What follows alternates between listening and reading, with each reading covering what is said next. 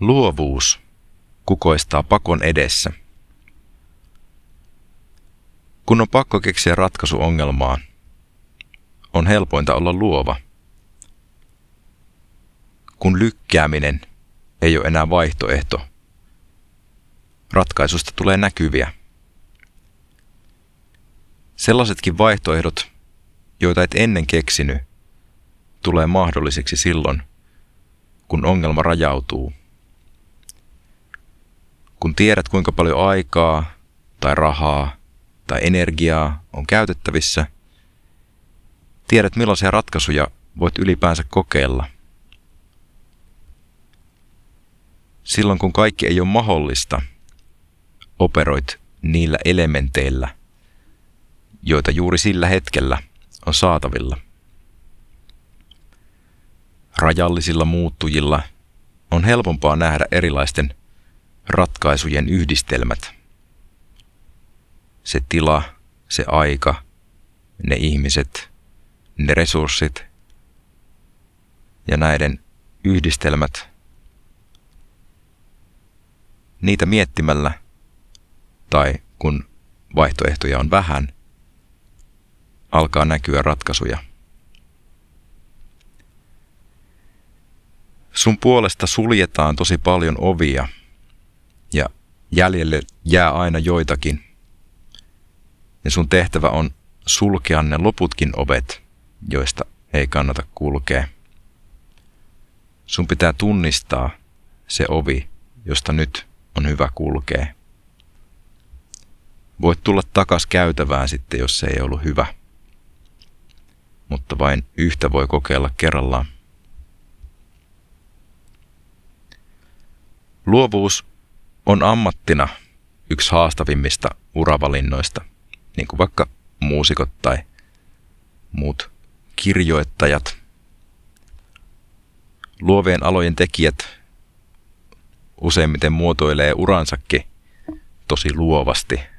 Se on yleensä erilaisten tulovirtojen yhdistelemistä. Mutta luovaa työtä voi tehdä laadukkaasti ainoastaan silloin, kun huomio ei harhaile eri, erilaisten maailmojen välillä. Eli silloin, kun pääsee riittävän syvälle siihen yhteen kaninkoloon kerrallaan.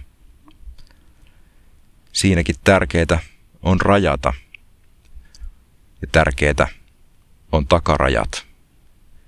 Ne armolliset takarajat, jotka pakottaa valitsemaan –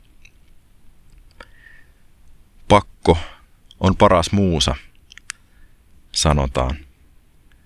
Pakko helpottaa. Takaraja on lahja. Se armollinen deadline suojelee ikuiselta kärsimykseltä, joka liittyy päättämättömyyteen tai ongelman epäselvyyteen. Luovuutta tarvitaan silloin, kun on pakko tehdä ratkaisu. Ja rajallinen aika ja rajalliset mahdollisuudet tekee sitä helpompaa. Suosittelen siis asettamaan itselle pakotteita kuin sotarikollisia kohtaan konsanaan. Aseta hyvät pakotteet, hyvät deadlineit. Ja rajaa ne työkalut, niin silloin keksit enemmän ja luovemmin ratkaisuita. Ja totta kai silloin, kun on selkä seinää vasten, niin se, että niitä vaihtoehtoja ei ole paljon, niin sekin on hyvä. Koska silloin on helpompi hyväksyä se yksi ainoa vaihtoehto, jos niitä on vain yksi. Suosittelen äärimmäistä rajaamista. Loppuun kysymys. Milloin pakko on ollut sulle helpotus?